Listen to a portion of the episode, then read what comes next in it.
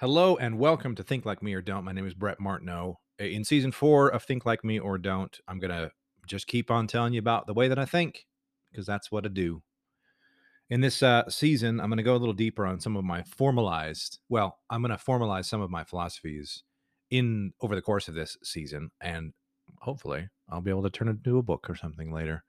Um, super excited about it. I, the things if you're anything like me, some of the stuff we're going to talk about in this season are going to be incredibly valuable to you in your relationships, in your um, in just in the way that you relate to people around you and at work, uh, your romantic relationships, all that kind of stuff, as well as what I have found is it just this gives me a lot of peace that the choices that I'm making are okay, which I think is sometimes is really hard. So anyway, enjoy, uh, listen, like, subscribe, tell your friends, uh, pay me money or don't it's also fine.